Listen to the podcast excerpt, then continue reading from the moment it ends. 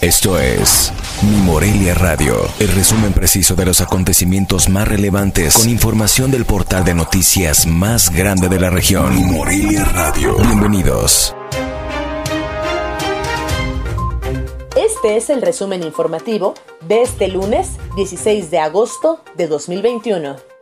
Desde las 16 horas del pasado domingo, el joven estudiante de la licenciatura de Seguridad, Eric García, llegó a formarse para ser el primero en la fila kilométrica del Poliforum de esta capital para la aplicación de la primera dosis de la vacuna contra COVID-19.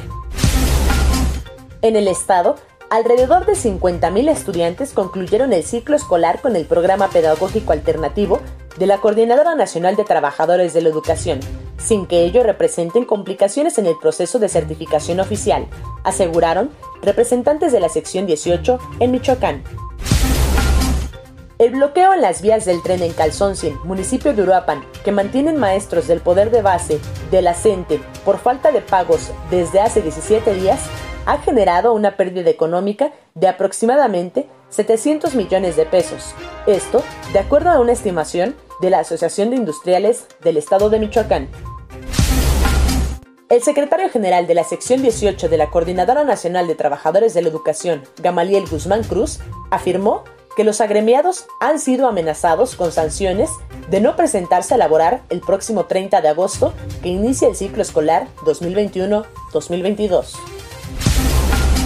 En Michoacán se reportaron 1.503 diagnósticos positivos a COVID-19 en personas que recibieron dosis contra el virus del SARS-CoV-2, según el último reporte publicado por la Secretaría de Salud Estatal.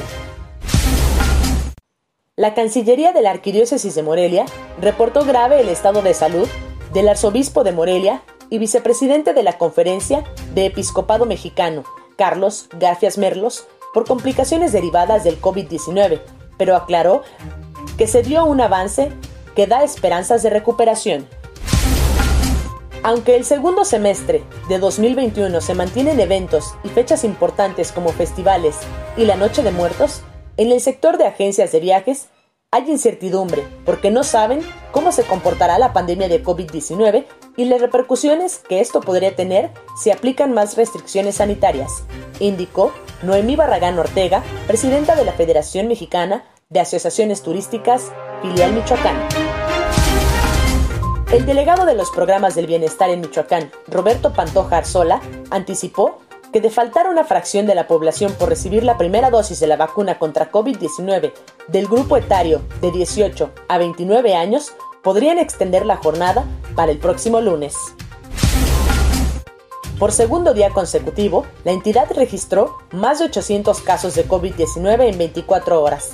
Este lunes 16 de agosto hay 855 personas confirmadas con el virus, reportó la Secretaría de Salud de Michoacán.